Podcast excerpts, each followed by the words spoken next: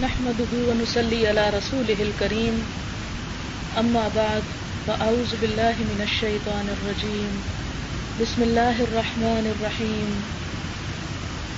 ثم أورثنا الكتاب الذين اصطفينا من عبادنا، فمنهم ظالم لنفسه، ومنهم مقتصد، ومنهم سابق بالخيرات.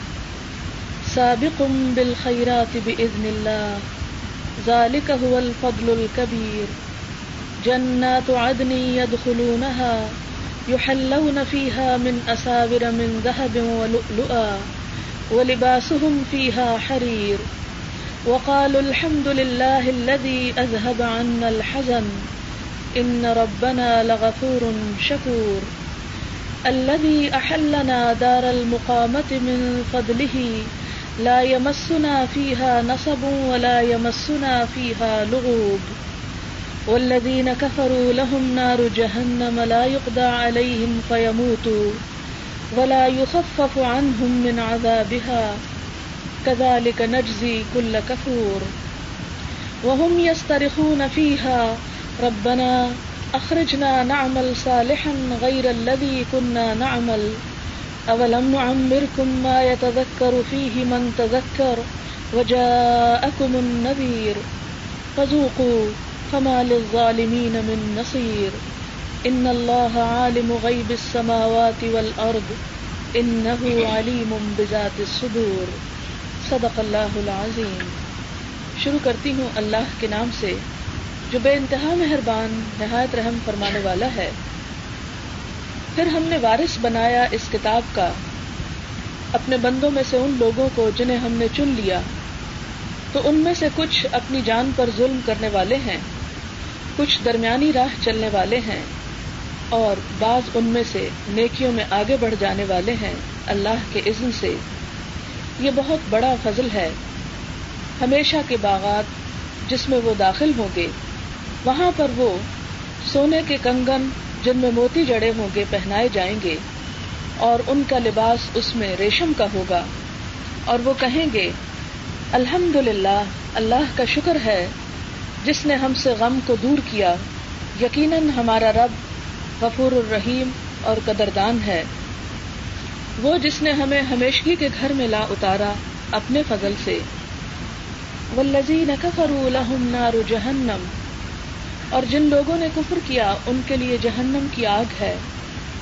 نہ ان پر فیصلہ کیا جائے گا کہ وہ مر جائیں، اور نہ ان سے عذاب ہلکا کیا جائے گا۔ اسی طرح ہم جزا دیتے ہیں ہر ناشکرے کو۔ وہ اس میں چیخ پکار کر رہے ہوں گے کہ اے ہمارے رب، ہمیں اس سے نکال کہ ہم اچھے کام کریں۔ اس کے سوا جو ہم کیا کرتے تھے۔ اللہ تعالیٰ فرمائیں گے، کیا بھلا ہم نے تم کو عمر نہ دی تھی؟ کہ نصیحت پکڑتا اس میں جس نے نصیحت پکڑنا تھی اور تمہارے پاس خبردار کرنے والا بھی آیا تھا۔ بس چکھو، ظالموں کے لیے کوئی بھی مددگار نہیں ہے۔ بے شک اللہ تعالیٰ آسمانوں اور زمین کے غیب جانتا ہے۔ یقیناً وہ سینوں کے بھید تک جانتا ہے۔ سورت فاتر کی آیت نمبر بتیس سے اڑتیس تک میں نے آپ کے سامنے پڑھا ہے اور اس کا ترجمہ بھی۔ ارشاد باری تالا ہے، ثم اورسنا الکتاب پھر وارث بنا دیا ہم نے کتاب کا۔ الکتاب سے مراد آسمانی کتاب یعنی قرآن پاک ہے۔ کس کو وارث بنا دیا؟ الزین استفینا من عبادنا، جنہیں ہم نے اپنے بندوں میں سے چن لیا یعنی امت مسلمہ کو۔ جیسے گزشتہ امتیں گزری اور ان کے پاس کتابیں آئیں لیکن انہوں نے اپنی کتابوں میں تبدیلی کر لی۔ انہیں اپنی مرضی کے مطابق ڈھال لیا۔ اور شاید آپ کے علم میں ہو یہ بات کہ آج تک وہ کتاب کو اپنی مرضی کے مطابق ہر سال ڈھالتے ہیں اور ہر سال اس میں تبدیلیاں کرتے ہیں، اسے پڑھنے کے بعد جو چیز موجودہ دور کے مطابق نہیں ہوتی اسے ہٹا دیتے ہیں اور جو چیزیں پسند کی ہوتی ہیں اس میں ڈال لیتے ہیں۔ اور اس کی ایک بہت بڑی مثال یہ واقعہ بھی ہے کہ اس صدی کے شروع میں، جرمنی میں ایک شہر ہے میونخ، وہاں پر ایک ادارہ قائم کیا گیا، جس کا مقصد یہ تھا کہ یہ دیکھا جائے کہ بائبل کے اندر کتنی تبدیلی ہوئی ہے۔ آج تک کتنے چینجز ہوئے ہیں۔ تو انہوں نے سب سے قدیم زبان جس میں بائبل پائی جاتی ہے، یونانی زبان، اس کے جتنے ممکن نسخے تھے کاپیز تھی وہ اکٹھی کر لی اور کئی سال تک آپس میں کمپیرزن کا کام جاری رہا مختلف کاپیز کے درمیان۔ اور جو فائنل رپورٹ چھپی، اس کے الفاظ یہ تھے کہ دو لاکھ کے قریب اختلافی روایات ہیں۔ یعنی مختلف نسخوں میں جو اختلاف ہے، ان روایات کو جمع کیا جائے تو دو لاکھ بنتی ہے پھر اس کے بعد انہوں نے قرآن پاک کے بارے میں سوچا کہ اس کے بارے میں دعویٰ کیا جاتا ہے کہ یہ ایک محفوظ کتاب ہے۔ تو ہم اس کو دیکھتے ہیں کہ کہیں اس میں تو کوئی تبدیلی نہیں ہو چکی۔ انہوں نے قرآن پاک کے نسخے جمع کیے اور تقریباً چالیس ہزار نسخے اکٹھے کر لیے، جس میں مختلف علاقوں میں چھپے ہوئے، مختلف ہاتھوں میں، مختلف لکھائیوں میں لکھے ہوئے نسخے تھے اور اسی طرح اس کا بھی جائزہ لیا۔ تو بالآخر جو رپورٹ سامنے آئی، عارضی، وہ یہ تھی کہ قرآن میں ایک بھی اختلافی روایت نہیں۔ لیکن ہوا یہ کہ اس سے پہلے کہ وہ اپنی تحقیق کو کسی بھی طرح باہر لاتے، سیکنڈ ورلڈ وار میں اس عمارت کے اوپر ایک امریکی بم گرا اور ساری تحقیق سمیت اور عملے سمیت اور ہر چیز سمیت سب کچھ ملیا میٹ ہو گیا۔ تو یہ قرآن پاک کے ساتھ اگر کسی بھی قسم کی سازش تھی تو اس کا بھی اللہ تعالیٰ نے جیسے خود وعدہ کر رکھا ہے کہ ہم اس کی حفاظت کرنے والے ہیں، اس کی حفاظت بھی فرمائی۔ یہ وہ کتاب ہے کہ جس کے بارے میں صرف مسلمان نہیں، غیر مسلم بھی یہ کہتے ہیں کہ یہ سچی ترین کتاب ہے اور اس میں کوئی تبدیلی نہیں ہوئی۔ اس کتاب کا وارث بنایا گیا کس کو؟ امت مسلمہ کو۔ کون امت مسلمہ؟ میں اور آپ۔ ہمیں اس کا وارث بنایا گیا۔ اور جیسا کہ آپ جانتے ہیں کہ انبیاء علیہ السلام اپنے پیچھے مال و دولت چھوڑ کر نہیں جاتے۔ ان کا ورثہ علم ہوتا ہے۔ علماء انبیاء کے وارث ہوتے ہیں۔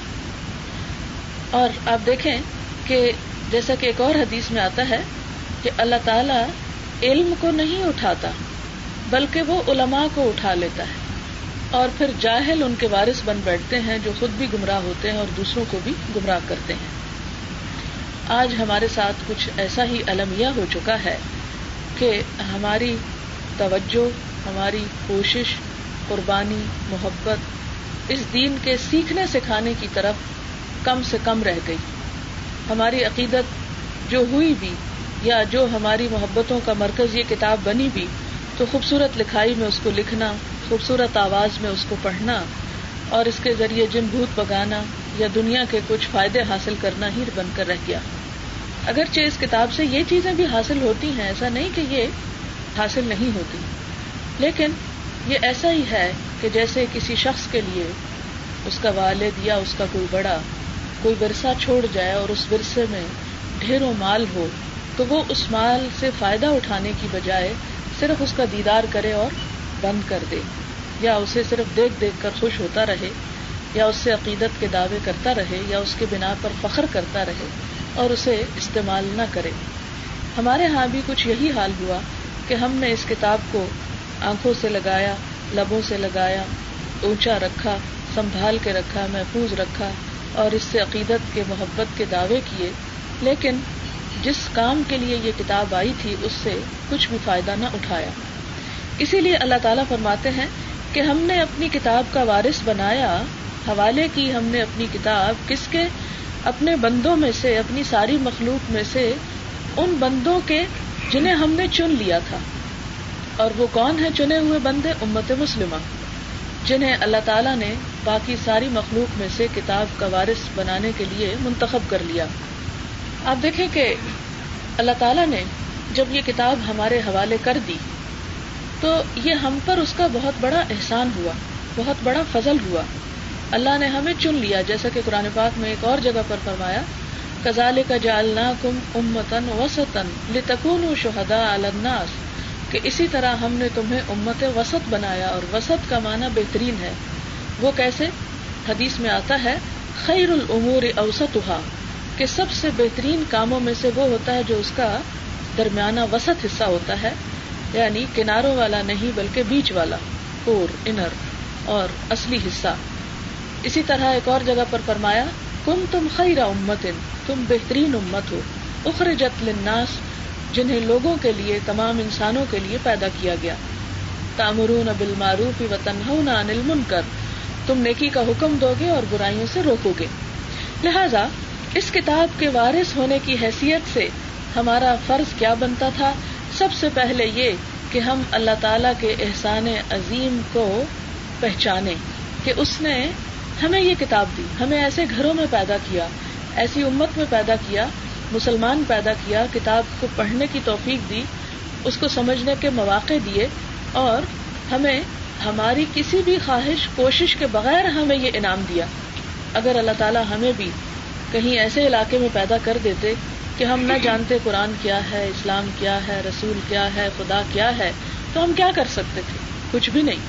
اگر اس نے ہمیں ایسی جگہ پر پیدا کیا کہ جہاں یہ سب کچھ ہمارے لیے بہت آسانی سے اویلیبل تھا تو یہ دراصل اس کا ہم پر بہت بڑا احسان تھا۔ تو پہلا فرض کیا بنتا تھا کہ ہم اس پر شکر گزار ہوتے، اس احسان کا اعتراف کرتے۔ پھر اس کے بعد دوسرا فرض ہمارے اوپر کیا عائد ہوتا ہے؟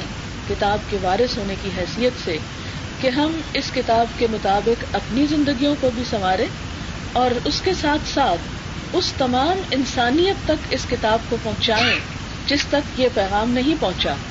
آپ دیکھیں کہ پرستش کی خواہش یا پرستش یا عبادت کا جو شوق ہے، وہ ہر انسان کے اندر کسی نہ کسی رنگ میں ضرور موجود ہے۔ حتیٰ کہ وہ ممالک جہاں پر کسی قسم کی بھی عبادت یا خدا رسول کا کوئی تصور نہیں۔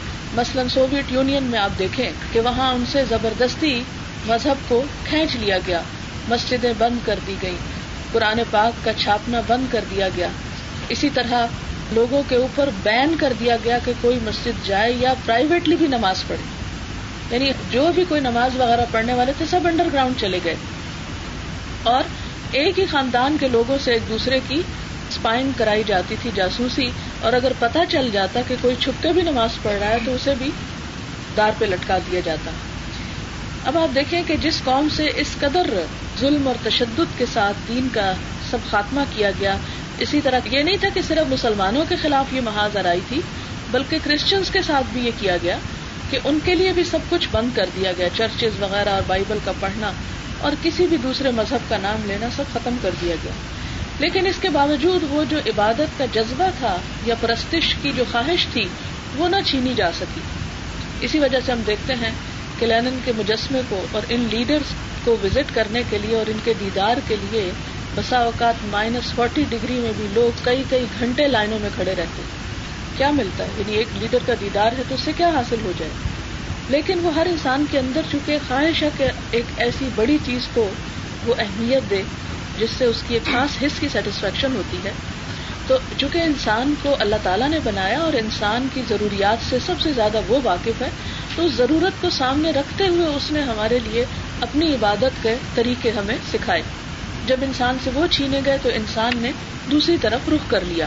اور اسی وجہ سے آپ دیکھیں کہ جہاں صحیح طور پر توحید کا تصور موجود نہیں، وہاں بھی کسی نہ کسی رنگ میں کہیں بتوں کو، کہیں آگ کو، کہیں سورج کو، کہیں کسی اور چیز کو پوجا جاتا رہا ہے اور اب بھی یہ سلسلے جاری ہیں۔ اب ایسی صورت میں کس کا فرض بنتا ہے کہ وہ لوگوں کو صحیح راستے پر لائے؟ انہی لوگوں کا کہ جن کو اللہ نے یہ سیدھا راستہ دکھا دیا۔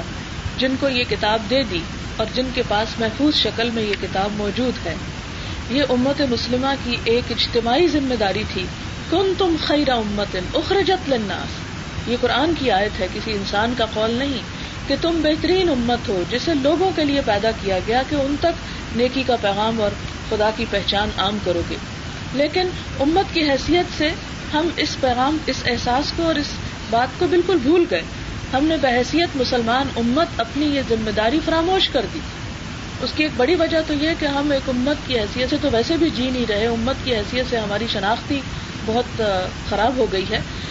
لیکن اللہ تعالیٰ نے صرف امت کی حیثیت سے ہی فرض عائد نہیں کیا، بلکہ ساتھ ہی فرمایا صورت عال عمران میں ہی کہ ولتکم من کم امت چاہیے کہ تم میں ایک گروہ ایسا موجود رہے یدون الخیری جو خیر کی دعوت دے۔ وہ امرون بالمعروف وہ انہون عن المنکر۔ نیکی کا حکم دے اور برائیوں سے روکے۔ آپ دیکھیں کہ جہاں امت کی بات کی گئی، وہاں کیا ہے؟ تأمرون بالمعروف و تنہون عن المنکر۔ لیکن جہاں گروہ کی بات کی گئی، وہاں کیا ہے؟ یدون الخیر پہلی بات آتی۔ تو الخیر کیا ہے؟ جس کی طرف تمہیں دعوت دینی ہے یا ایک گروہ کو لوگوں کو بلانا ہے، تو احادیث کی روح سے پتا چلتا ہے کہ الخیر سے مراد یہاں قرآن اور سنت ہے۔ کہ ایک گروہ ہمیشہ امت میں ایسے لوگوں کا رہنا چاہیے کہ جن کا کام کیا ہو کہ وہ لوگوں کو قرآن اور سنت کے علم سے روشناس کراتے رہیں۔ اس میں پھر آپ دیکھیے کہ جیسے کسی بھی معاشرے کی مادی ضروریات کو پورا کرنے کے لیے مختلف لوگ ہوتے ہیں۔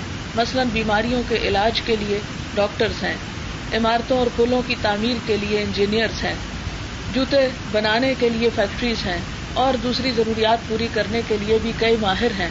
حتیٰ کہ چھوٹی چھوٹی ضروریات جو معاشرے کی ہوتی ہیں، مثلاً بالوں کی کٹنگ ہے یا جوتوں کی مرمت ہے یا اور اسی طرح پلمبنگ ہے یا کارپینٹری ہے، مختلف جو ہماری ڈے ٹو ڈے لائف کی ضروریات ہوتی ہیں، اس کے لیے ہر سوسائٹی کے اندر، ہر معاشرے کے اندر یہ ماہر یا یہ کام جاننے والے پائے جانے چاہیے تاکہ ایک معاشرے کا کام جو ہے وہ اسموتھلی چلتا رہے۔ تو کسی معاشرے کی ضرورت صرف کارپینٹرز یا پلمبرز یا نائی یا موچی ہی نہیں ہوا کرتے، یا صرف ڈاکٹرز یا انجینئرز ہی نہیں ہوا کرتے۔ ایک معاشرے کی ان تمام چیزوں کو بہتر طور پر استعمال کرنے کے لیے ضروری ہے کہ روحانی ترقی کے لیے اور انسان کو انسان بنانے والے افراد بھی موجود ہوں۔ اور اسی کی طرف اشارہ کرتے ہوئے قرآن پاک میں اللہ تعالیٰ نے کیا فرمایا؟ ولتکم من کم امتن تم میں سے ایک گروہ قائم رہنا چاہیے، باقی رہنا چاہیے کہ جو لوگوں کو خیر کی طرف دعوت دے، بھلائی کے راستے کی طرف بلائے۔ اور یہ اتنی بڑی ضرورت ہے کہ جس کو اللہ تعالیٰ نے خود قرآن میں بتایا۔ قرآن میں اللہ تعالیٰ نے یہ نہیں کہا کہ تم میں ڈاکٹر ضرور رہنے چاہیے، یہ تم میں انجینئر ضرور رہنے چاہیے۔ جب باقاعدہ ڈاکٹری کی تعلیم نہیں بھی ہوتی تھی، تب بھی دنیا میں کسی نہ کسی شکل میں علاج کے طریقے موجود تھے۔ گھر جب بھی بنایا کرتے تھے لوگ بہترین عمارتیں نہ صحیح، جس جس جگہ پر لوگ ہوتے، کسی نہ کسی طرح اپنے لیے شیلٹر بنا لیا کرتے تھے۔ اسی طرح آپ دیکھیں کہ خیر کے پیغام بھی مختلف طریقوں سے لوگوں کو دیے جاتے رہے۔ تو اللہ تعالیٰ نے حضور اکرم صلی اللہ علیہ وسلم کی شکل میں، جبکہ دنیا آپ سے پہلے مادی ترقی کے اعتبار سے بھی بہت سلو پروسیس کے ساتھ آگے بڑھی ہے اور حضور صلی اللہ علیہ وسلم کی آمد کے بعد آپ دیکھیں کہ چودہ سو سال کے اندر دنیا میں زبردست قسم کی تبدیلیاں ہوئی اگر اس سے چودہ سو سال پیچھے چلے جائیں تو آپ کو بہت بڑے چینجز نظر نہیں آئیں گے انسانی ترقی کے۔ لیکن اس کے بعد جو کچھ ترقی ہوئی تو اس کے لیے اللہ تعالیٰ نے ایک ایسا رسول بھیجا کہ جس کے ماننے والے اپنا پیغام ایک جگہ بھی بیٹھ کر پوری دنیا میں کنوے کر سکتے ہیں۔ جبکہ دنیا ایک گلوبل ولیج بن چکی ہے۔ تو اس کام کے بھی ماہرین ہونے چاہیے اور جس طرح ایک ایریا بنتا ہے، تو اس ایریا میں آپ دیکھیں کہ ایک شاپنگ سینٹر ہوتا ہے۔ اور شاپنگ سینٹر میں مختلف ضروریات کی چیزیں جو ہے مختلف دکانیں، مختلف اسپاٹس جو ہیں، وہ بن جاتے ہیں۔ اسکول ہے ہاسپٹل ہے، مسجد ہے۔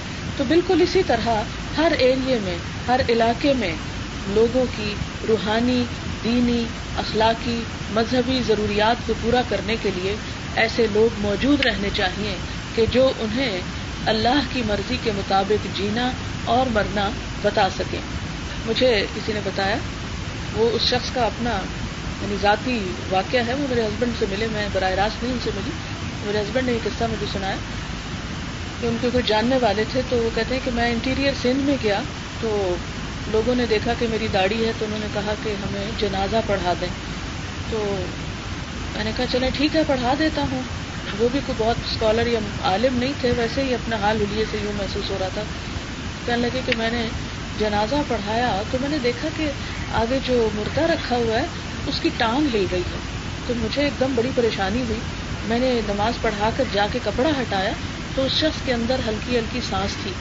تو میں نے ان سے پوچھا کہ یہ زندہ شخص کا تو جنازہ نہیں ہوتا یعنی اس کا جنازہ کیوں پڑھوایا؟ تو کہنے لگے کہ ہمیں یہ نظر آ رہا تھا کہ یہ مرنے کے قریب ہے۔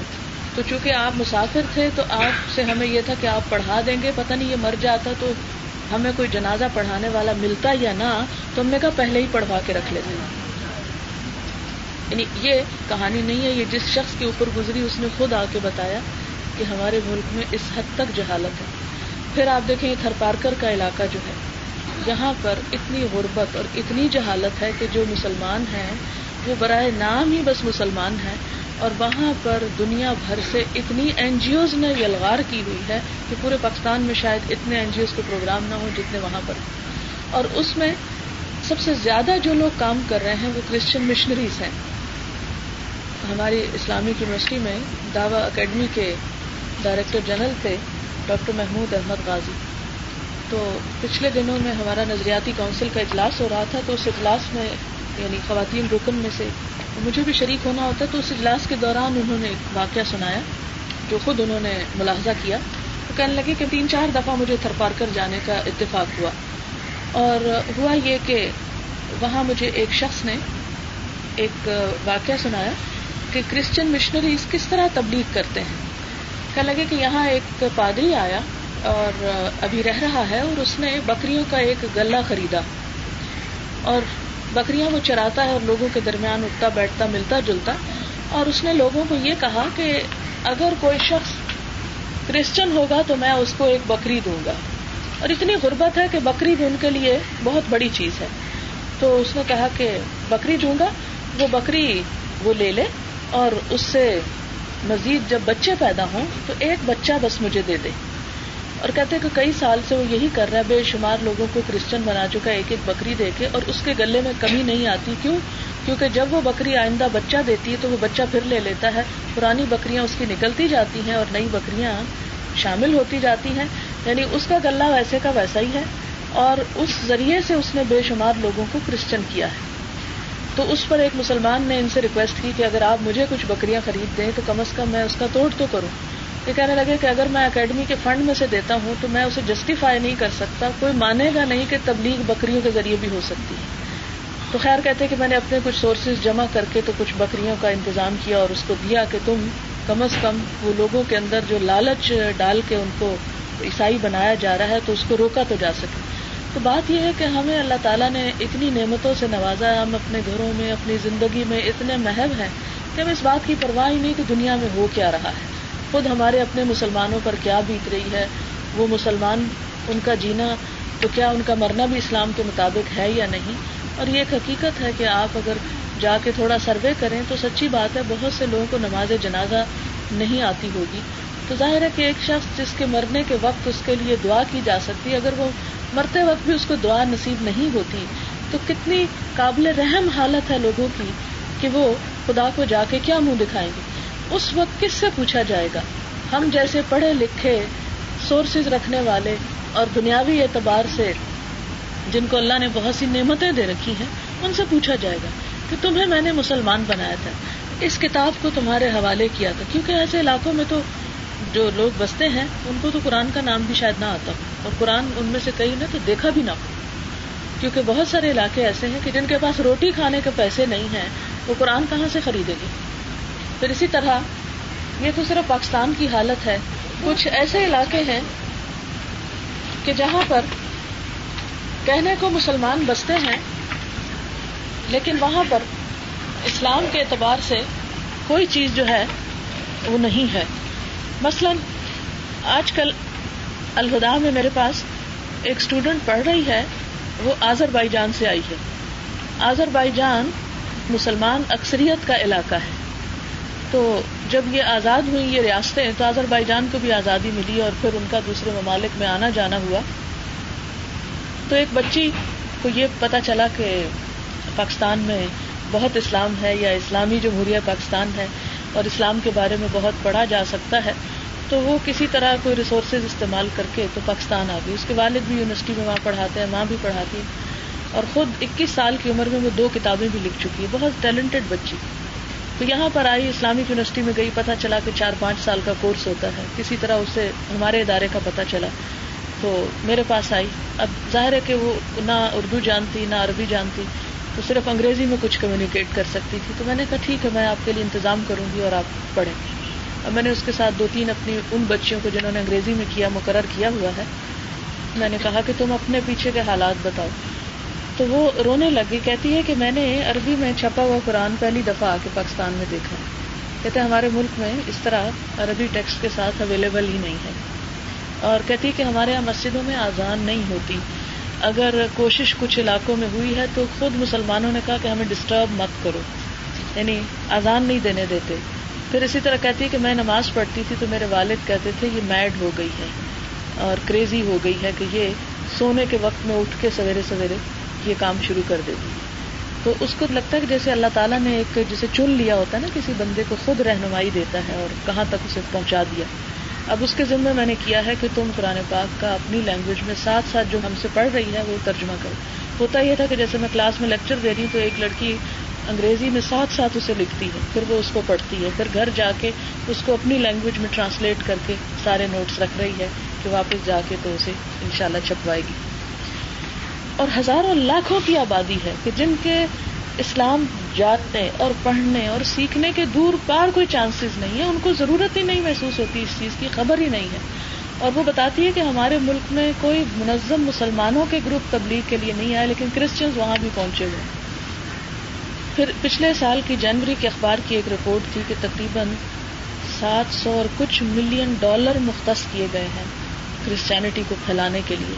اور بے شمار ریڈیو چینلز اور کتابوں کی چھپائی بائبل کے نسخے چھاپ کر مختلف علاقوں میں بانٹے جانے کا پروگرام ہے۔ اس سب کو جب ہم دیکھتے ہیں اور اس کے مقابلے میں ہم اپنی کوششوں کو دیکھتے ہیں کہ جن کو کتاب کا وارث بنایا گیا تھا، ان کے پاس تو کتاب تبدیل ہو چکی ہے اور سچائی بھی نہیں اور ہم جنہیں یہ سچائی دی گئی اور جنہیں چن لیا گیا اور جنہیں اللہ نے احساس دیا اور شعور دیا اور کچھ نہ کچھ ہم اپنا وقت بھی نکال سکتے ہیں۔ تو پھر ہم اس کتاب کے ساتھ کیا کر رہے ہیں؟ اس کا کتنا حق ادا کر رہے ہیں؟ اب دیکھیں کہ یہ کتاب کیا چیز ہے؟ اللہ اور بندے کے درمیان کمیونیکیشن ہے۔ اب دیکھیں کہ جس سے آپ کو محبت ہوتی ہے نا، تو آپ کا دل چاہتا ہے آپ اس سے بات چیت کریں۔ کیونکہ جب تک آپ بات چیت نہیں کرتے ایک دوسرے سے، تو اپنے بھی بیگانے ہو جاتے ہیں۔ مثلاً اگر گھر میں شوہر اور بیوی آپس میں بات نہ کرے تو ان کے درمیان ایک خلیج حائل ہو جاتی ہے۔ لگتا ہے جیسے دو دشمن پھر رہے تو بات چیت کرنا جو ہے وہ تعلقات کو مضبوط کرتا ہے۔ جب ہم یہ دعا مانگتے کہ یا اللہ تو ہمیں اپنا قرب نصیب کر، ہم تیرے قریب ہونا چاہتے ہیں تو ہمیں اپنے مقرب بندوں میں شامل کر لے اپنے مخلص بندوں میں شامل کر لے تو اس کے لیے کیا ضروری ہے کہ ہم اس کے ساتھ زیادہ سے زیادہ کمیونیکیٹ کریں۔ اور وہ ممکن ہے کتاب اللہ سے، قرآن سے، کیونکہ اس کتاب کی جو تعریف کی گئی ہے وہ ہے، ہوا کلام اللہ ہی کہ یہ اللہ کا کلام ہے، اللہ کی بات ہے۔ تو جس بندے کا دل چاہے کہ وہ اللہ سے باتیں کرے، تو اس کو کیا چاہیے؟ کہ اس قرآن کو کثرت سے پڑھے اور اس کو سمجھے۔ اور پھر آپ دیکھیں کہ جب آپ سمجھتے نہیں تو آپ کسی کی بات کو محسوس ہی نہیں کر سکتے۔ مثلاً ایک شخص اگر آپ کو دوسری کسی زبان میں، مثلاً گریک میں یا فرینچ میں گالیاں بھی دے جائے تو آپ کو تو کچھ خبر نہیں، اس لیے آپ کے اوپر کوئی اثر نہیں ہوگا۔ اسی طرح کوئی آپ کی تعریف کر لے جرمن لینگویج میں تو آپ کو تو نہیں خبر ہوگی کہ کیا کہا اس نے۔ اسی طرح قرآن ہمارے دلوں پر اس وقت تک اثر نہیں کر سکتا جب تک کہ ہم یہ نہ جانے کہ یہ کہتا کیا ہے۔ اور پھر براہ راست اس کو نہ جانے۔ کیونکہ بعض اوقات ہم یہ کہتے ہیں جی میرے پاس ٹرانسلیشن ہے، بڑی اچھی انگریزی کی یا اردو کی ہے، تو اس کو میں پڑھ لیتا ہوں۔ آپ دیکھیں کہ جو بات ہوتی ہے نا، اس کا اثر بات سے ہی ہوتا ہے، پڑھنے سے نہیں۔ مثلاً کوئی بھی بات آپ لکھ کے کریں تو اس کا وہ افیکٹ نہیں آتا جو بول کر آتا ہے سن کر آتا۔ ہے اسی لیے اللہ تعالیٰ نے نبی صلی اللہ علیہ وسلم کو دنیا میں بھیجا۔ اور فرمایا صورت عال عمران میں آتا ہے، لقد من اللہ المؤمنین، اللہ نے اہل ایمان پر احسان کیا اس با صفی ہم رسول امن انفسہم، جب ان کے اندر ان کے نفسوں میں سے یعنی انہیں جیسے انسانوں میں سے ایک رسول بھیجا۔ رسول نے آ کر کیا کیا؟ یتلو علیہم آیاتی وہ ان پر اللہ کی آیات پڑھ کے سناتا ہے۔ وہ یو ذکی ان کی تربیت کرتا ہے۔ وہ یو الم الکتاب والحکمت اور انہیں کتاب اور حکمت کی تعلیم دیتا ہے۔ وہ ان من قبل لفی جلال مبین اور بے شک اس سے پہلے وہ کھلی گمراہی میں مبتلا تھے۔ تو رسول نے آ کر یعنی اللہ تعالیٰ چاہتے تو ایک کتاب بھیج دیتے، لیکن کتاب نہیں بھیجی، رسول کو بھیجا اور رسول کے ذریعے کتاب آگے دی۔ اور یہی وجہ ہے کہ ہمیں کہا گیا ولتکم من کم امتن ہر دور میں ایک گروہ ایسا رہے کہ جو اس قرآن کو سیکھے اور پھر آگے اسے سکھائے، اسے سنائے۔ اسی لیے جو ہمارے الہدا کا جو پروگرام ہے بنیادی طور پر، وہ تعلیم کا پروگرام ہے۔ اور اس میں اسی آیت کو مد نظر رکھ کر ہم نے ایک پروگرام ڈیزائن کیا ہے اور اس کے چار حصے ہیں۔ نمبر ایک یہ کہ تلاوت آیات۔ کہ ہر مسلمان کے اوپر لازم ہے کہ وہ اللہ تعالی کی کتاب کو صحیح طور پر پڑھنا جانتا اگر وہ صحیح طور پر پڑھتا نہیں، تو وہ اس کا معنی بھی صحیح طور پر نہیں سمجھ سکتا، اس کا وہ صحیح افیکٹ اس کے دل پر آ ہی نہیں سکتا۔ مثلاً آپ دیکھیں کہ جب ایک لفظ کو آپ غلط پڑھ رہے ہوتے ہیں، تو اس کا آپ کو ثواب کہاں سے ملے گا؟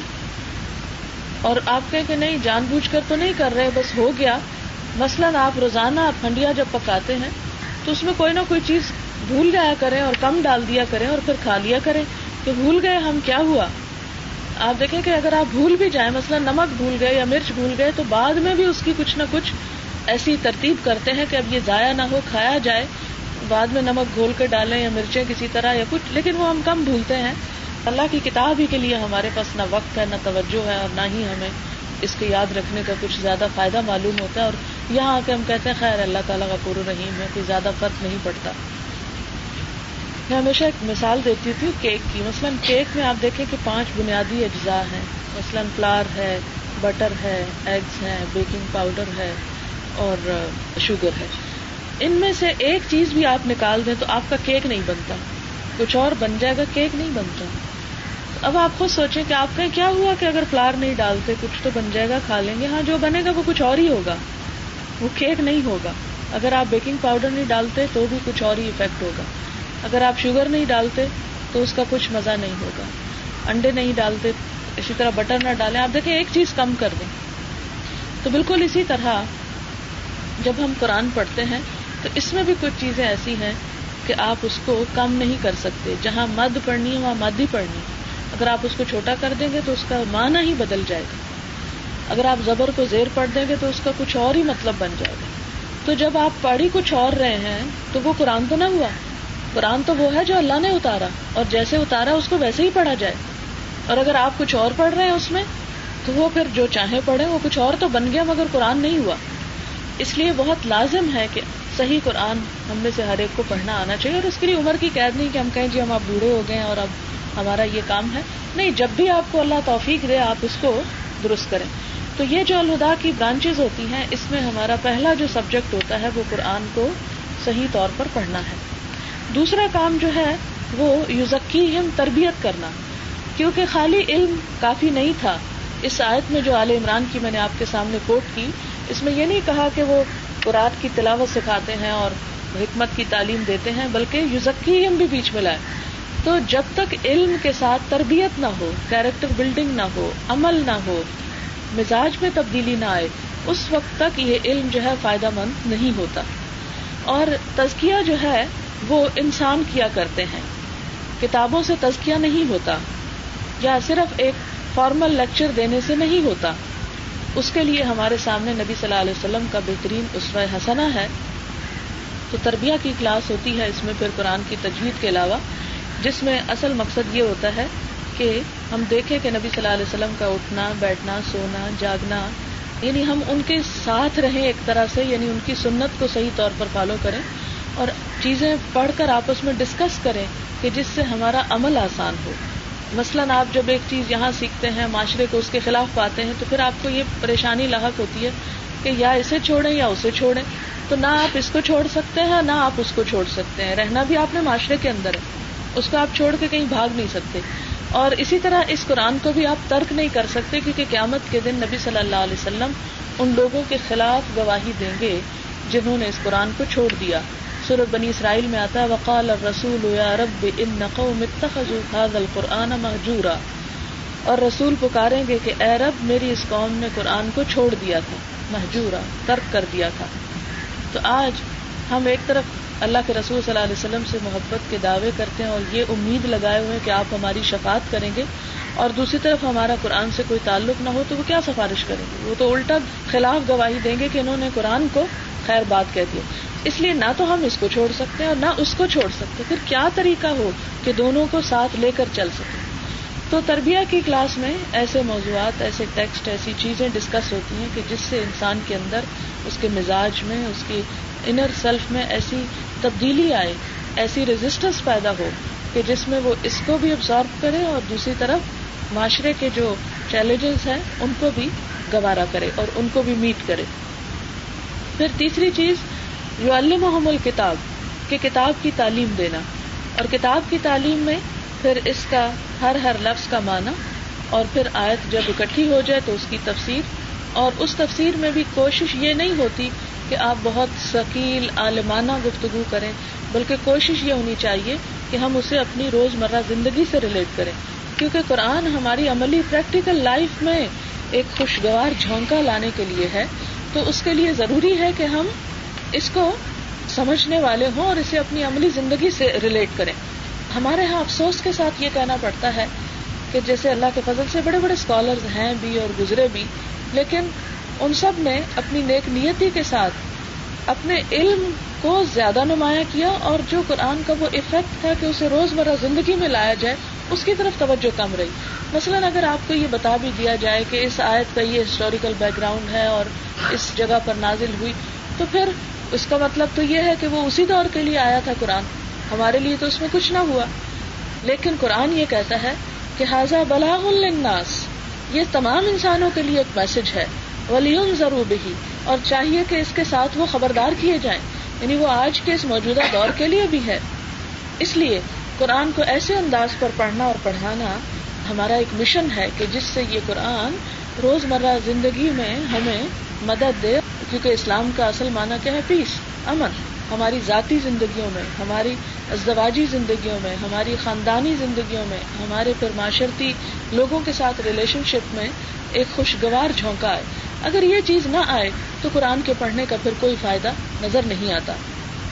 اس لیے تیسری چیز جو ہے وہ تعلیمی کتاب ہے۔ کل خدا کے پروگرام میں چوتھی چیز جو ہے وہ سنت رسول صلی اللہ علیہ وسلم ہے۔ اس کو دو حصوں میں تقسیم کیا جاتا ہے۔ ایک تو آپ کی سیرت اور ایک آپ کی احادیث جو آپ نے فرمائی۔ یا آپ نے کچھ چیزیں کر کے دکھائی تو آپ دیکھیں کہ جس شخص کے ساتھ ہماری محبت ایمان کا حصہ ہے یعنی نبی صلی اللہ علیہ وسلم کی ذات، کہ آپ کی محبت کیا ہے؟ ایمان کا حصہ، کہ اس وقت تک کوئی مومن نہیں ہو سکتا، جب تک کہ اللہ کے رسول صلی اللہ علیہ وسلم کو اپنے والدین، اپنی اولاد اور تمام انسانوں سے بڑھ کر نہ چاہا جائے۔ تو ہم اس چاہت کا دعویٰ کرتے ہیں، لیکن ہم آپ کے بارے میں کچھ زیادہ جانتے بھی نہیں۔ زیادہ سے زیادہ وہ جانتے جو ہمیں بچپن میں اسلامیات کے نام پر کتابوں میں پڑھا دیا گیا اور اس میں بھی زیادہ مکی دور کا حصہ یا نبوبت کے پہلے کے بہت سارے واقعات حالات ہوتے ہیں کہ آپ بکریاں چراتے تھے اور آپ غار ہرا میں جاتے تھے اور اس قسم کی کچھ باتیں۔ لیکن آپ صلی اللہ علیہ وسلم کی کیا اچیومنٹ تھی، کیا اخلاق کا کیا کردار تھا، وہ ہمارے بچے اسلامیات کی کتابوں میں بہت کم پڑھتے ہیں۔ تو اسی لیے آپ دیکھیں کہ ان کے دل میں حضور صلی اللہ علیہ وسلم کی محبت نہیں پیدا ہوتی۔ تو اس محبت کے پیدا کرنے کے لیے معرفت ضروری ہے۔ جب تک آپ کسی کو پہچانے نہ، آپ کے دل میں وہ، اس کا صحیح مقام نہیں پیدا ہوتا ہے۔ اگر ایک بظاہر ظاہر ظاہر کسی کو آپ دور سے دیکھتے ہیں، تو ایک جذباتی اٹیچمنٹ تو بسا اوقات ہو سکتی حقیقی محبت نہیں ہوتی۔ کسی کی حقیقی خوبیاں دیکھ کر پھر اس کے ساتھ جو تعلق ہوتا ہے، وہ مضبوط ہوتا ہے، پائیدار ہوتا ہے۔ تو اسی طرح نبی صلی اللہ علیہ وسلم کی جب سیرت ہم پڑھتے ہیں یا آپ کی سنت کو پڑھتے ہیں تو اس سے پھر ہمیں آپ کی جو معرفت حاصل ہوتی ہے، پھر اس کے اوپر جو عمل کرنا ہے اور جس کا ہم سے مطالبہ بھی کیا گیا کہ اتباع کیا جائے آپ کا، آپ کی پیروی کی جائے، آپ کے فٹ اسٹیپس کو فالو کیا جائے۔ اور آپ دیکھیں کہ جب کسی کے فٹ اسٹیپس کو فالو کیا جاتا ہے تو پھر اس سے بہت کوشچننگ یا آرگیومنٹ نہیں کی جاتی۔ وہ جا رہا ہے اور پیچھے اسے کہتے بس جدھر میں جا رہا ہوں، چلتے چلے جاؤ۔ آج صبح میں باہر کھڑی تھی سہن میں تو میں نے دیکھا کہ کوئی آبی پرندے تھے تو ان میں سے ایک لیڈ کر رہا تھا اور دو پیچھے رو برابر آ رہی تھی اور بہت دور تک وہ ایک لیڈ کر رہا ہے اور باقی پیچھے اڑتے چلے جا رہے ہیں۔ تو میں یہ دیکھ رہی تھی کہ پرندوں کے اندر بھی کتنا ڈسپلن ہے اور کتنا نظم و ضبط ہے کہ ایک لیڈ کر رہے ہیں اور پیچھے سب جا رہے ہیں۔ وہ جدھر چاہے مڑ جائے، جدھر چاہے جائے۔ تو ہمارے لیے بھی اصل لیڈر جو بنایا گیا وہ نبی صلی اللہ علیہ وسلم کی ذات سے۔ اور ہمارے لیے بھی اصل حکم کیا ہے کہ ان کو فالو کرتے جائیں۔ قرآن پاک میں اللہ تعالیٰ فرماتے ہیں کل ان کن تم تحب اللہ فتح کہہ دیجیے کہ اگر تم اللہ سے محبت کرتے ہو تو کیا کرو؟ فتح میرا اتباع کرو یعنی نبی صلی اللہ علیہ وسلم کو فالو کرو۔ اور فالو آپ اسی وقت کر سکتے ہیں جب آپ کو پتا ہو کہ آپ کیا فرماتے ہیں، کیا کہتے ہیں اور کدھر کو لے جانا چاہتے ہیں۔ عموماً ہم کسی بھی سنت پر عمل کرتے ہوئے کہتے ہیں اچھا یہ کوئی قرآن میں تھوڑی لکھا ہے؟ حدیث ہی ہے نا، پتہ نہیں صحیح ہے یا نہیں۔ تو آپ کو پتا ہونا چاہیے کہ صحیح کیا ہے اور غلط کیا ہے اور ضعیف کیا ہے۔ تو ان تمام چیزوں کو جاننے کے لیے تھوڑا سا وقت اگر ہم نکال سکیں، تو اس میں بہت فضیلت کی بات ہے اور اجر کی بات۔ پھر آپ دیکھیں کہ جو شخص علم حاصل کرنے کے لیے گھر سے نکلتا ہے، تو ساری مخلوق اس کے لیے دعائیں کرتی ہے۔ حتیٰ کہ سمندر کی مچھلیاں بھی اور بلوں میں چیونٹیاں بھی اس شخص کے لیے دعا کرتی ہیں۔ فرشتے اس کے لیے پر بچھاتے ہیں۔ اور ایک اور حدیث میں آتا ہے کہ وہ جنت کی راہ میں ہوتا ہے۔ اگر انسان کی موت علم حاصل کرتے ہوئے آ جائے تو اسے شہادت کی موت نصیب ہوتی ہے۔ تو یہ تمام فضیلت جو ہے، یہ علم حاصل کرنے والوں کے لیے ہے۔ جیسے قرآن پاک میں ایک اور جگہ پر آتا ہے کہ یرفا اللہ الزین امن الدین اوت العلم درجات۔ اللہ تعالیٰ بلندی عطا کرتا ہے ان لوگوں کو جو ایمان لائے، لیکن جو لوگ علم دیے گئے، ان کے درجات اور بلند ہیں۔ ولدین اوت العلم درجات۔ کہ اگر ایمان سے ایک درجہ ملا، تو جتنا جتنا جس کے پاس علم ہے، اتنا اتنا اس کو درجہ بلند ہو گیا۔ ابن عباس سے شاید کی تفسیر میں کہتے ہیں کہ اس درجے کو تم یوں سمجھو کہ جیسے تم میں سے کوئی شخص آسمان پر نظر ڈال کر ستاروں کو دیکھے۔ یعنی ایک درجہ اتنا بلند ہے۔ جیسے ایک اور حدیث میں آتا ہے بخاری کی کہ جنت کے سو درجے ہیں۔ یعنی اتنی بلندیاں. دنیا میں ہم ایک گریڈ سولہویں سے سترویں سترویں سے اٹھارہویں کے پیچھے ساری ساری زندگی جو ہے ذلیل و خوار ہوتے ہیں. اگر کسی کا ایک اوپر ہو جائے تو اپنے آپ کو بڑی چیز سمجھتا ہے اور اپنے سے نیچے والے کو حقیق. تو آپ دیکھیں کہ جنت کے درجات کے لیے ہماری حسرت یا تمنا یا تڑپ یا اس کے لیے کوشش کیوں نہیں؟ تو وہ درجے جو ہیں وہ علم کے ذریعے حاصل ہوتے ہیں اور جتنا اس میں کوئی محنت کرے اور کوشش کرے اور اس کے لیے یہ کتاب جو ہے ہمیں بتاتی ہے کہ اللہ تعالیٰ اپنے بندوں کو پھر تین حصوں میں بانٹ دیتے سما اورسن الکتاب الزین استفی نام نبادنا چن لیا ہم نے اپنے بندوں میں سے اس کتاب کے لیے جنہیں ہم نے پسند کیا۔ اب یہ بندے تین طرح کے یعنی چن تو لیا اللہ نے، کتاب تو دے دی۔ فمن ہم ظالم النفسی ہی ان میں سے بعض ایسے ہیں جو اپنے اوپر ظلم کر رہے ہیں۔ ومن ہم مختصر بعض ایسے ہیں جو بیچ کی راہ چل رہے ہیں۔ ومن ہم سابقم بالخیرات بزن اللہ، اور ان میں سے بعض ایسے ہیں جو نیکیوں کی طرف سبقت کرنے والے ہیں، دوڑنے والے ہیں اللہ کے عزم کے ساتھ۔ اب آپ اپنے آپ کو دیکھیں کہ آپ کہاں شامل ہوتے ہیں، کہاں پر کھڑے ہیں۔ تین گروہ ہو گئے، دوبارہ دہراتی ہوں، کچھ ظالم ہیں اپنے اوپر ظلم کرنے والے، کچھ درمیانی راہ چلنے والے، اور کچھ آگے بڑھنے والے، دوڑنے والے۔ اب آپ دیکھیں کہ ان تینوں کے بارے میں حدیث میں ان کا انجام بتایا گیا۔ آپ نے فرمایا کہ وہ لوگ جو آگے بڑھنے والے ہیں، وہ جنت میں بغیر حساب کے داخل کر لیے جائیں گے۔ یعنی جو اس پکار کو سنتے ہیں اور بغیر کسی ہیلو حجت کے دوڑ پڑتے ہیں، لبیک کہہ کے بس آ گئے ہم۔ اللہ تو نے بلایا، ہم آ گئے۔ اب آپ دیکھیں کہ جب انسان دوڑنا چاہتا ہے تو بہت کچھ اسے اپنے سے ہلکا کرنا پڑتا ہے، چھوڑنا پڑتا ہے۔ بہت سے لوگ ہم میں سے کہتے ہیں کہ ہمیں ٹائم نہیں ملتا۔ ٹائم کیوں نہیں ملتا؟ اس کی وجہ یہ کہ ہم نے اپنے انٹرسٹ اتنی مصروفیات، اتنی ضروریات بڑھا رکھی ہیں کہ وہ چیزیں ہمیں پکڑے ہوئے ہیں، ہمیں اس کام کے لیے وقت ہی نہیں دیتی۔ تو اگر انسان نے آخرت کمانی ہے اور جنت کا طلبگار ہے، تو دنیا کے کچھ انٹرسٹ جن کو ہم آسانی سے چھوڑ سکتے ہیں، کچھ چھوڑنے پڑیں گے۔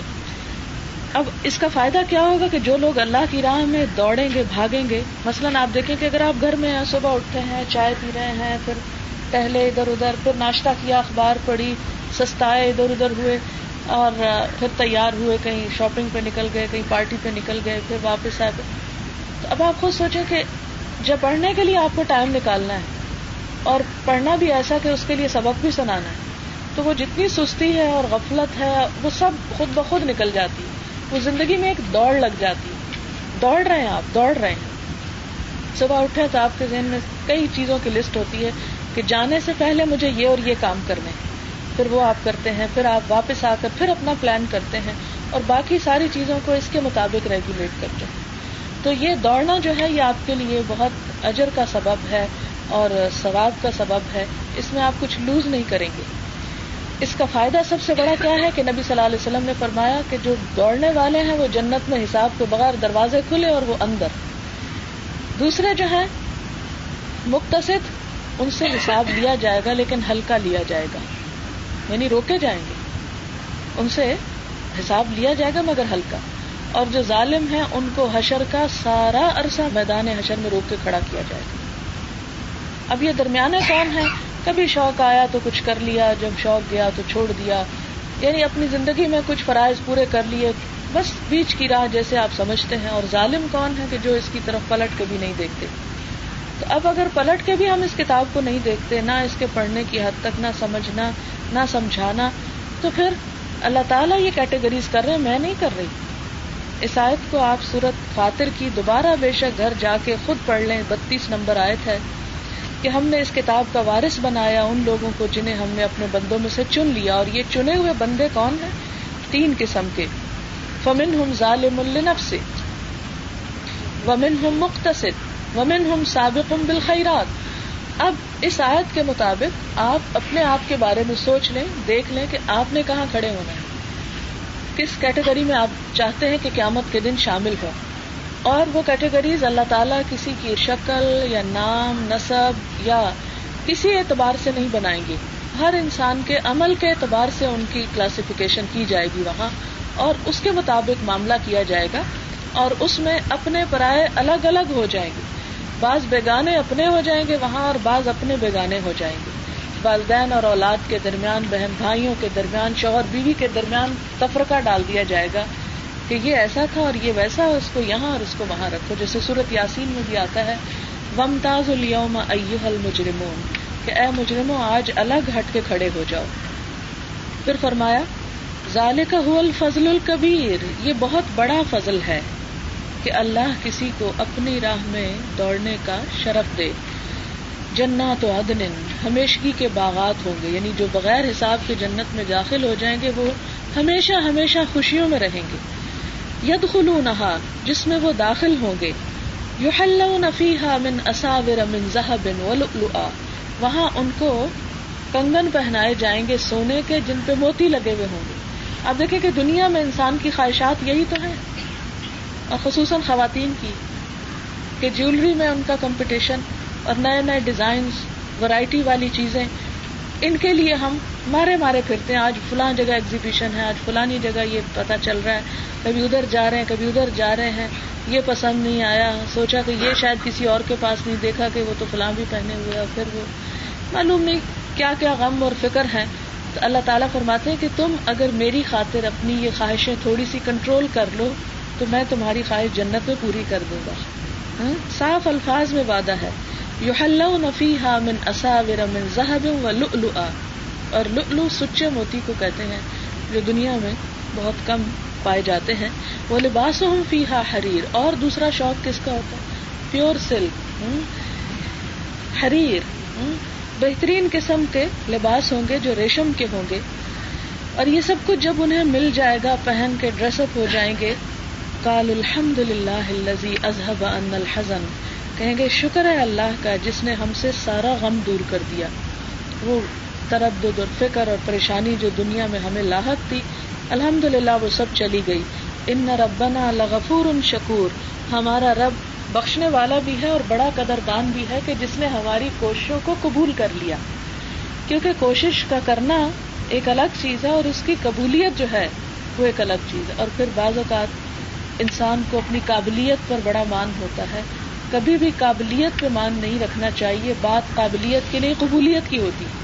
اور یہاں پر اسی چیز کی کہ اللہ نے ہماری کوششیں قبول کر لی اللہ جی اہلنا دار المقامتی جس نے ہمیں ہمیشگی کے گھر میں لا اتارا۔ یعنی جنت ایسی جگہ جہاں سے کوئی پھر کسی کو جانا نہیں۔ جب جنت کی یہ خوبی بتائی جاتی تو کچھ بدبخت لوگ کہتے ہیں اچھا پھر جنت میں صرف رہنا ہی ہوگا اور رہنا اور بوریت نہیں ہو جائے گی۔ تو ایسے موقع پہ میں ہمیشہ لوگوں سے پوچھتی ہوں کہ یہ بتاؤ کہ جنت اچھی ہے یا دنیا؟ تو کہتے ہیں، جنت۔ میں نے کہا، دنیا کم تر جگہ ہے نا؟ ہاں کم تر ہے۔ میں نے کہا، کون مرنا چاہتا ہے؟ اور کون اس کو چھوڑنا چاہتا ہے؟ کون اس سے جانا چاہتا ہے؟ اتنی تکلیفوں سے بھری ہوئی یہ دنیا، اس کو بھی ہم نہیں چھوڑنا چاہتے۔ تو کہا یہ کہ جنت جیسی جگہ ہو، خوشیوں کی، اور پھر اس کو ہم چھوڑنے کا سوچیں اور اس میں بوریت کی بات ہو۔ پرانے پاک میں آتا ہے سورت القحف کے آخر میں کہ جنت الفردوس لا یبغون انہا حولا۔ اس سے وہ لمحے کے لیے بھی ٹلنا نہیں چاہیں گے، کسی وقت بھی اس کو نہیں چھوڑنا چاہیں گے۔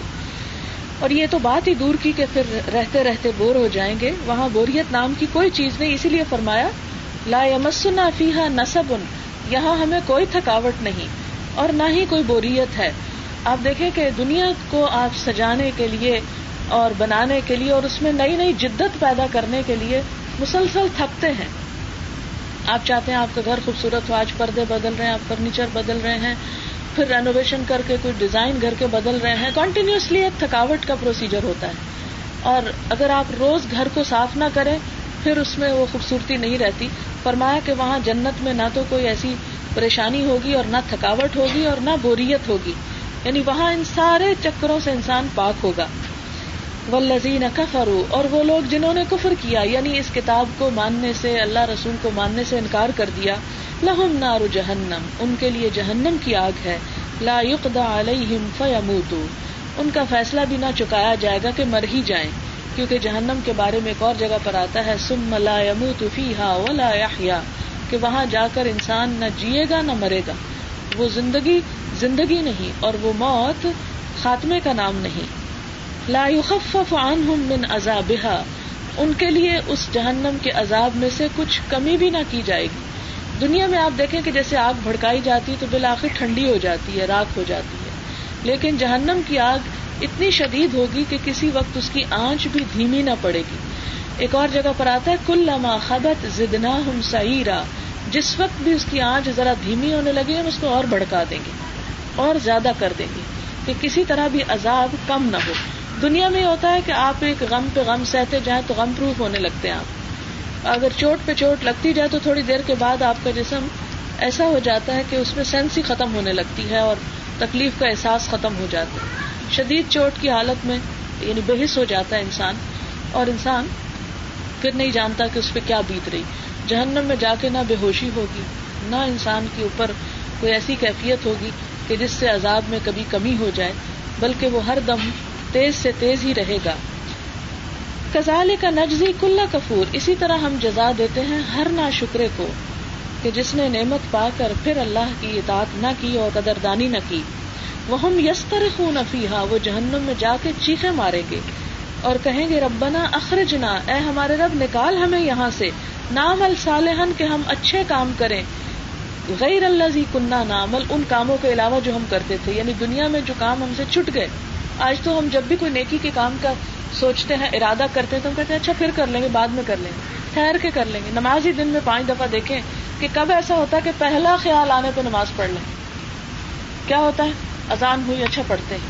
اچھا ابھی پڑھتے ہیں، ابھی پڑھتے ہیں۔ یعنی بچوں کو تو چھوڑے اپنے بارے میں بھی سوچے کہ انسان ٹال مٹول کرتا رہتا ہے اور تاخیر کر دیتا ہے ایک نیکی کے کام میں۔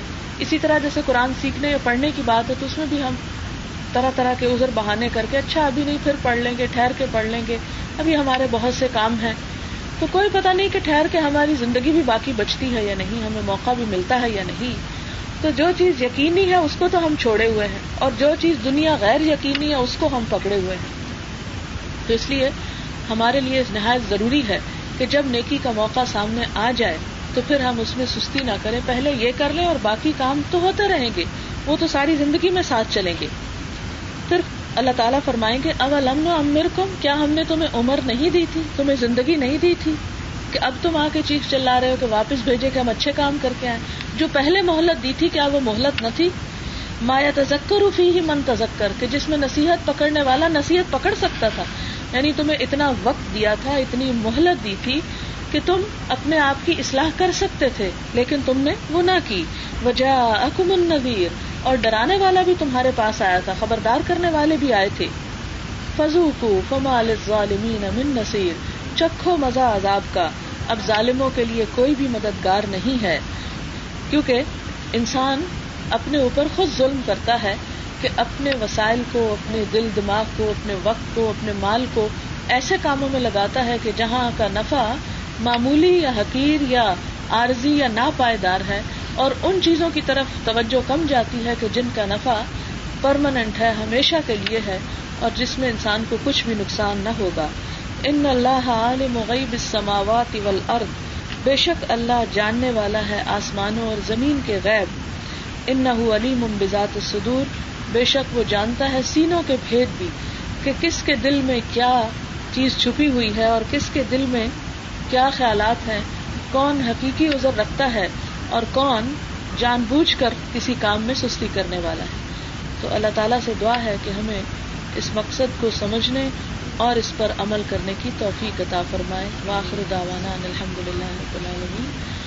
الحمد سبحان اللہ والحمد للہ ولا الہ الا اللہ واللہ اکبر ولا حول ولا قوة إلا بالله العلي العظيم اللهم صل على محمد وعلى آل محمد كما صليت على إبراهيم وعلى آل إبراهيم إنك حميد مجيد اللهم بارك على محمد وعلى آل محمد كما باركت على إبراهيم وعلى آل إبراهيم إنك حميد مجيد ربنا آتنا في الدنيا حسنة وفي الآخرة حسنة وقنا عذاب النار.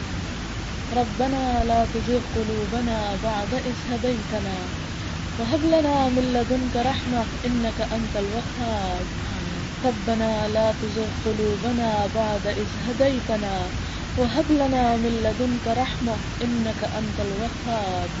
يا حي يا قيوم برحمتك نستغيث. ربنا آتنا في الدنيا حسنة وفي الآخرة حسنة وقنا عذاب النار. ربنا لا تؤاخذنا إن نسينا أو أخطأنا. ربنا ولا تحمل علينا إسرا كما حملته على الذين من قبلنا. ربنا ولا تحملنا ما لا طاقة لنا به. واعف عنا واغفر لنا وارحمنا.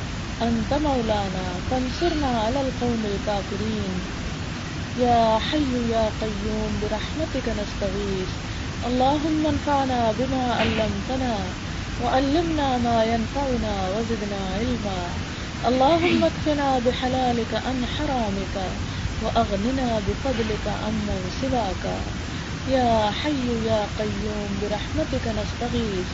اللهم إنا نسألك علما نافعا وعملا متقبلا ورزقا طيبا. يا حي يا قيوم برحمتك نستغيث. یا رب العالمین جو کچھ ہم نے قرآن پاک میں سے پڑھا ہے تو اسے اپنی رحمت سے قبول فرما۔ اگر ہم سے نادانی میں کوئی بات غلط ہو گئی ہو تو ہمارے علم کی اصلاح فرما اور ہمیں بھٹکنے سے بچا۔ ہمیں سیدھا راستہ دکھا اس پر چلنا سکھا اور اس پر استقامت عطا فرما۔ ہمارے دلوں کو ہدایت کے لیے کھول دے، ہمارے لیے اس کام کو آسان کر دے۔ ہمارے دلوں میں اپنی محبت پیدا کر دے، ہمارے اندر شوق اور ہمت پیدا کر دے۔ یا اللہ، ہماری ان حقیر کوششوں کو قبولیت کا درجہ عطا کر۔ یا اللہ، ہمیں سرات مستقیم پر قائم رکھنا۔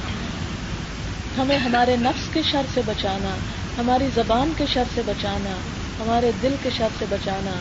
ہمیں ہر شر سے بچا کر صرف اور صرف اپنا بندہ بنا لے۔ یا اللہ تو ہمارے گناہوں کو معاف کر دے، ہمیں اپنا قرب نصیب فرما۔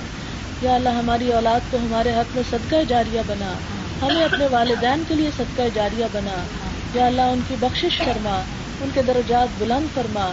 انہیں جنت الفردوس میں ٹھکانا عطا فرما۔ تمام بیماروں کو صحت عطا فرما۔ یا اللہ، ہماری اولاد کو ہماری آنکھوں کی ٹھنڈک بنا۔ انہیں دنیا اور آخرت کی بہترین کامیابیاں عطا فرما۔ یا رب العالمین، اس گھر پر اپنی خیر و برکت نازل فرما۔ یا اللہ، یہ کام جو شروع کیا گیا ہے، اپنی رحمت سے اسے قبول فرما۔ یا اللہ، اس میں برکت پیدا فرما۔ ہر شر سے محفوظ رکھ۔ یا اللہ، اخلاص نیت کے ساتھ اس کو کرنے کی توفیق دے۔ یا اللہ، جو سیکھنے والے ہیں، ان کو اپنا عمل بدلنے کی توفیق دے، اپنے مرضی اور اپنی طریقے کے مطابق۔ یا اللہ، ہمیں نبی صلی اللہ علیہ وسلم کی سنت پر چلنا سکھا۔ ہم سے وہ کام لے لے جس سے تو راضی ہو جائے۔ رب اوزعني ان اشكر نعمتك التي انعمت علي وعلى والدي وان اعمل صالحا ترضاه واصلح لي في ذريتي انی تب تو یا اللہ تو اپنی رحمت نازل فرما. یا اللہ تو ہمارا خاتمہ ایمان پر فرمانا اور ہمیں بھٹکنے سے بچا لینا. ہمارے اندر استقامت پیدا فرما اور ہمیں پوری امانت داری کے ساتھ اپنے اس کام کو کرنے کی توفیق دے. ربنا تقبل منا انك انت السميع العليم. وتب علينا انك انت التواب الرحيم. وصلى الله تعالى على خير خلقه محمد وعلى آله وأصحابه وأهل بيته أجمعين. برحمتك يا أرحم الراحمين. إلهي آمين. سبحانك اللهم وبحمدك نشهد أن لا إله إلا أنت. نستغفرك ونتوب إليك.